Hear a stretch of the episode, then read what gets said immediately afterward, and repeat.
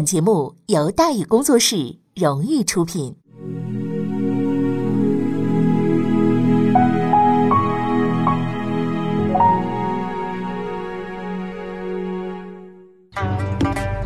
说书唱戏劝人方，三条大道走中央，善恶到头终有报，人间正道是沧桑。给您续上一杯茶，我慢慢的说，您细细的品。听大宇话说明朝。除了咱们广播直播以外啊，我们还在喜马拉雅独家网络发布。各位呢可以登录喜马拉雅手机和电脑客户端，搜索大宇茶馆，选择收听。上期节目咱们说到哪儿啊？咱们说到晋撤兵甲，多年部署一朝尽毁，晋升之路，袁大都师来到辽东，抱持着自己的理念，那袁崇焕呢到辽东去了。接受了孙承宗的教导，在那里他掌握胜利的手段，寻找胜利的帮手，坚定胜利的信念。而与此同时呢，局势也在一步步的好转。袁崇焕相信，在孙承宗的指挥之下，他终将看到辽东的光复。然而这一切呢，注定都是幻想。天启五年十月，他所信赖和依靠的孙承宗走了。走的时候，袁崇焕前去送行，是失声痛哭啊。然而孙承宗只能说，事已至此，我已经是无能为力了。然而高第来了，很快呢，他就看见高大人丢弃了几年来他为之奋斗的一切，土地了，防线了，军队了，平民了，毫不吝惜，只为了保住自己的性命。袁崇焕不撤退，虽然他只是个无名小卒，无足轻重，但他有保国的志向、制胜的方法以及坚定的决心。在过去的几年里啊，袁崇焕心的话，我一直在这学习，默默的学习，默默的进步。直到有一天我看到了胜利的希望，所以我不会撤退，即使你们全逃走了，我也绝不撤退。我一人足守此，独卧孤城，以荡鲁尔。现在履行诺言的时候到了，但这个诺言注定是很难兑现的。因为两个月以后，他获知了一个可怕的消息。天启六年正月十四日，努尔哈赤来了，带着全部的家当来了。根据史料分析啊，当时后金的全部兵力，如果加上老头小孩残疾人，大致在十万左右，而真正的精锐部队呢，大约是六七万人。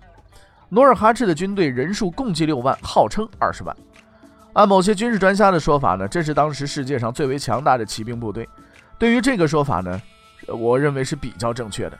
理由十分简单，对他们而言，战争是一种乐趣。由于处于半开化状态，也不在乎什么诗书礼仪、传统道德、工作单位，反正打小就骑马，骁勇无畏啊，说打就打，绝不含糊。更绝的是呢，家里边大大小小的也支持他们。据史料记载呢，后金骑兵出去拼命的时候啊，家里人从来不痛哭流涕的。哎呀，什么什么兵车行了，车淋淋马萧萧了，什么之类的没有。被爱送行的也没有，也不抱怨政府怎么老征兵打仗啊，没有这个。老老少少高兴的不行啊，跟过节似的。千言万语化的一句话来，多抢点东西回来啊！坦白的讲啊，这种心情我们是能够理解的。自己本身什么产业都没有，又不大会种地，做生意也不在行，你说他不靠抢，他怎么怎么得东西呢？所以他们来了，带着抢掠的意图，锋锐的马刀和胜利的把握。努尔哈赤是很有把握的，此前他已等待了四年，自打孙承宗到任时算起啊，一个拙劣的政、呃、战略家从来不会轻易的冒险。努尔哈赤符合这个条件。他知道孙承宗可怕，所以从来不敢惹这个人。但是现在孙承宗走了，那就好办了。当年秦桧把岳飞给坑死了，多少还议了和，签了合同。现在魏忠贤把孙承宗给整走了，却是毫无附加值，还附送了许多礼物。而礼单包括锦州了、嵩山了、杏山、右屯、塔山、大小凌河以及关外所有的据点。这一年努尔哈赤多大岁数呢？六十七了。就目前的史料来看呢，六十七的努尔哈赤也没有老年痴呆的迹象。还有梦想啊！梦想抢掠更多的人口、牲畜和土地，壮大自己的子民。公正的讲啊，站在他的立场上，这一切都是无可厚非的。孙承宗走了，明军撤退了，眼前是无人之地，很明显，他们已经失去了抵抗的勇气。那不趁这个时候敲的一竹杠啊，来这么一下子，那哪行啊？所以打，哎，军队进行到前所未知的地方，取得前所未知的胜利，无人可挡，一切都很顺利。后金军是毫不费力地占领了大大小小的据点啊，没有任何的代价啊。直到正月二十三那天，天启六年正月二十三，努尔哈赤抵达了宁远城郊。他惊奇地发现，这座城市竟然有士兵驻守，于是他派出了使者，他毫不掩饰自己的得意，写出了如下的话，说我带二十万人前来攻城，必破此城，如果你投降，我给你官做。在这封信当中啊，他没有提及守将袁崇焕的姓名，要么是他不知道这个人，要么是他知道却不觉得这个人呢，呃，值得一提，是吧？所以总之在他看来呢，袁崇焕还是方崇焕还是李崇焕赵崇焕都不重要，这座城市很快就会投降，并且成为努尔哈赤旅游团路经的又一个观光景点。三天之后，他永远的记住袁崇焕这个名字了。他原以为要等一天，然而下午城内的无名小卒袁崇焕就递来了回信，说这里原来啊就是你不要的地方，我既然恢复就应当死守，我怎么能投降呢？然后是幽默感，说你说你有二十万人，我知道是假的，你就十三万人而已，哎，不过我也不嫌少，是吧？哎，努尔哈赤一听，好家伙啊啊，闹我呢是不是、啊？于是乎他决定要把眼前这座不听话的城市以及那个敢调侃他的无名小卒彻底的从这个地球上给他消灭掉。他相信自己能够做到这一点，因为他已确知这是一座孤城，在他的前方和后方没有任何的援军，也不会有援军，而在城中抵挡的只是一名不听招呼的将领和一万多孤立无援的明军。六年前在萨尔浒，他用四万多人击溃了明朝最为精锐的十二万部队，连在朝鲜打的日本人屁滚尿流名将刘挺也死在他手上。现在他率领六万精锐军队一路所向披靡来的这小城，面对着仅一万多人的守军和一个叫袁崇焕的无名小卒，那这个胜负还用计算吗？不用算，毫无悬念呢。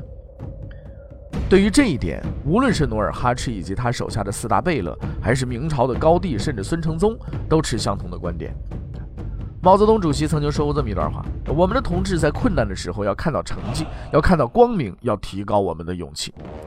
袁崇焕是相信光明的，因为在他的手中有四种制胜的武器。第一种武器叫死守，简单说来就是打死不出城，你怎么打我就是不出去，死我也得死在城里啊！虽然这个战略比较怂，但是有效啊。你六万人对不对，我就一万人，我凭什么把这一万人拉出去让你打呀，对不对？有种你打进来我认输，是吧？这是第一种武器。第二种武器是什么呢？叫红夷大炮。这个炮啊是明朝的看家本领，当年打日本的时候就全靠这玩意儿把上万鬼子都送上天了，杀人还兼带毁尸功能，哎呀实在是驱赶害虫的不二利器。但是这一招在努尔哈赤身上就不大中用了，而日军那个主力是步兵，后金军呢都是骑兵，速度快。以明代大炮的射速和质量，没打几炮马刀就招呼过来了。袁崇焕清楚这一点，但他依然用上了大炮，进口大炮，就是红夷大炮啊。红夷大炮也叫红衣大炮，纯进口产品，国外生产，国外组装啊。咱不是瞧不起国货啊，但是就那个时候的炮而言，那还是这个、呃、外国的好。其实明代的大炮也凑合，在小型手炮上面有小浮浪机啊，它还是有一定技术优势的。但是像大将军炮这种大型火炮，那就就就不如人家了。这是一个无法攻克的技术问题。什么问题？就是炸膛。大伙都知道啊，当时的火炮要想把这个炮弹打出去，你就得装火药。炮弹越重，火药就得装得越多。如果火药装少了，没准炮弹刚出炮膛就掉地上了。最大杀伤力也就是砸人脚面。可要是装多了呢，由于炮管是一个比较封闭的空间，那就会内部爆炸，也就是炸膛。用哲学观点来讲，就是把一个炸药啊呃，填入炮膛，却只允许其呢冲击力向一个方向前进的二律背反这个悖论。这个问题到底怎么解决呢？袁崇焕应该也不知道，反正我是不知道啊，我不懂这东西。但是呢，外国人知道，他们造出了不炸膛的大炮啊，并几经辗转落在了葡萄牙人的手里。至于这炮到底哪儿生产的，史料呢有不同的说法，有说的说是荷兰产的，有的说是是英国产的，呃，罗尔斯、罗伊斯呢还是菲利普啊，反正都无所谓，好用就成。据说呢，这批火炮一共是三十门，经葡萄牙倒爷的手卖给了明朝，拿回来试验，当场就炸膛一门啊。所以说你也不能迷信这个外国货，对不对？也并不都是好东西，剩下的倒都还能用啊。经袁崇焕请求呢，十门炮啊调到了宁远。剩下的留在京城里边装样子。这十门大炮里有一门终将和努尔哈赤结下不解之缘。为了保证这个大炮好用啊，袁崇焕还专门找了一个叫孙元化的人，那照惯例买进口货都得配发中文说明书嘛，何况是大炮嘛。呃，葡萄牙人也很够意思啊，虽说是二道贩子，没说明书，但是可以搞培训呢，专门找了几个中国人集中教学。而孙元化呢，就是葡萄牙教导班的优秀学员。哎，这是袁崇焕的第二种武器。袁崇焕的第三种武器呢，叫坚壁清野。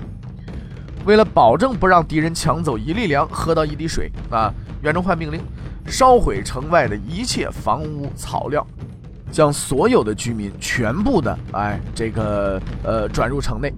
此外呢，他还干了一件此前所有努尔哈赤的对手都没干过的事儿，清除内奸。努尔哈赤是个比较喜欢耍阴招的人，对派奸细里应外合呀，他是很有兴趣的。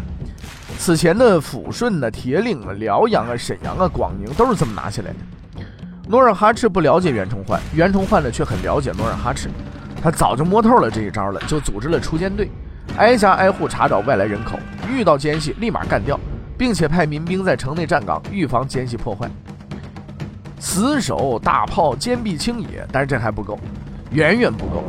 努尔哈赤手下的六万精兵已经把宁远团团围住，突围是没有希望的，死守是没有援兵的，即使击溃敌人，他们还会再来，又能支撑多久呢？所以最终将他们带上胜利之路的是最后一种武器。这件武器呢，是从一道命令开始的。布置外防务之后呢，袁崇焕叫来下属，让他立即到山海关找的高地向他请求一件事。这位部下清楚这是去讨援兵，但是他也很迷茫啊。高先生跑得比兔子都快，才把兵撤回去，怎么可能派兵呢？此行必定无果，援兵是不会来的。袁崇焕镇定地回答：谁说我让你讨援兵去了啊？我让你去是请你转告高大人，我不要他的援兵，我只希望他做一件事，就是发现任何自宁远逃回的士兵或将领，格杀勿论。这件武器的名字叫决心。我没有朝廷的支持，我没有老师的指导，我没有上级的援兵，我没有胜利的把握，我没有幸存的希望，但是我有一个坚定的信念，我不会后退，我会坚守在这里，战斗到最后一个人，即使同归于尽也绝不后退，这就是我的决心。正月二十四日那一天，战争即将开始之前，袁崇焕召集了他的所有部下，在一片惊愕声中向他们跪拜。他坦白地告诉所有人，不会有援兵，不会有帮手，宁远已经被彻底抛弃了，但是我还不想放弃，我将坚守在这里直到最后的一刻。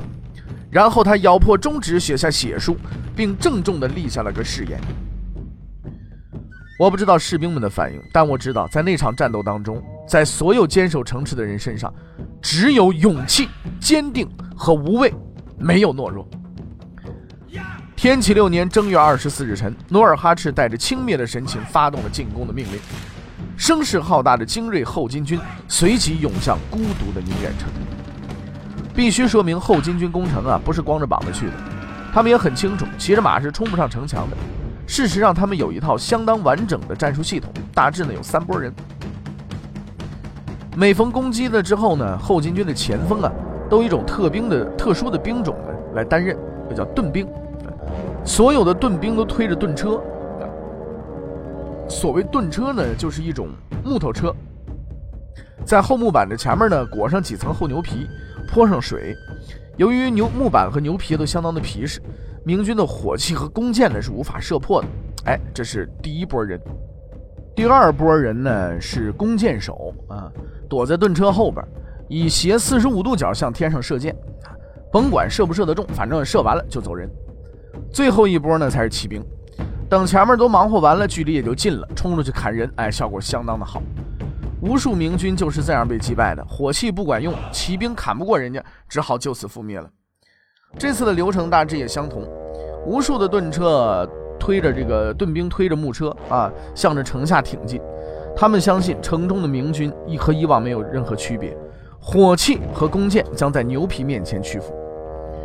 可是牛皮破了，驾着云梯的后金军躲在木板和牛皮的后面，等待着靠近城墙的时刻。但是他们等到的只是晴天的霹雳声，以及从天而降的不明物体。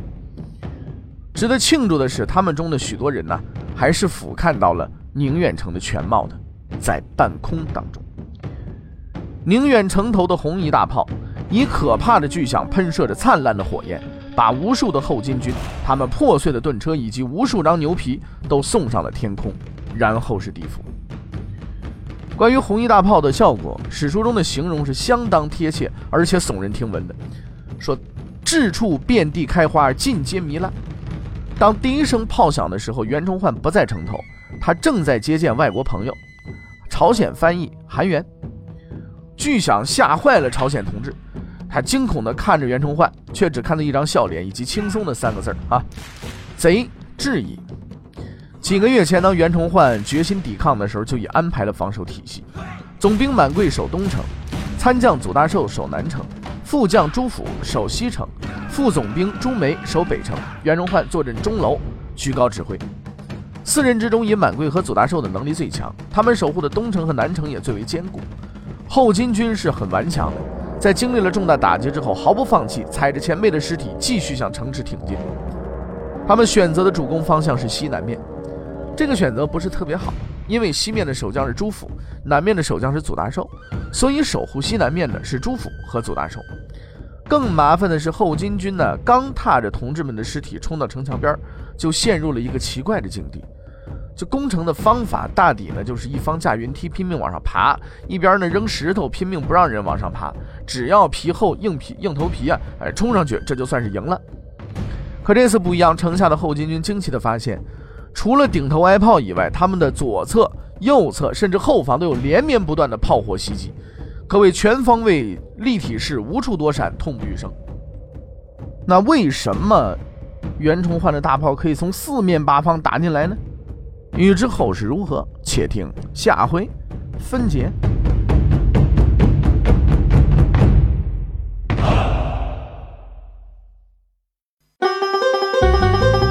各位，你想跟大禹交流吗？你想跟大禹辩论吗？你想给大禹指出错误吗？来微信吧，微信搜索订阅号大禹茶馆，哎，就能实现了。记住啊，宇是宇宙的宇。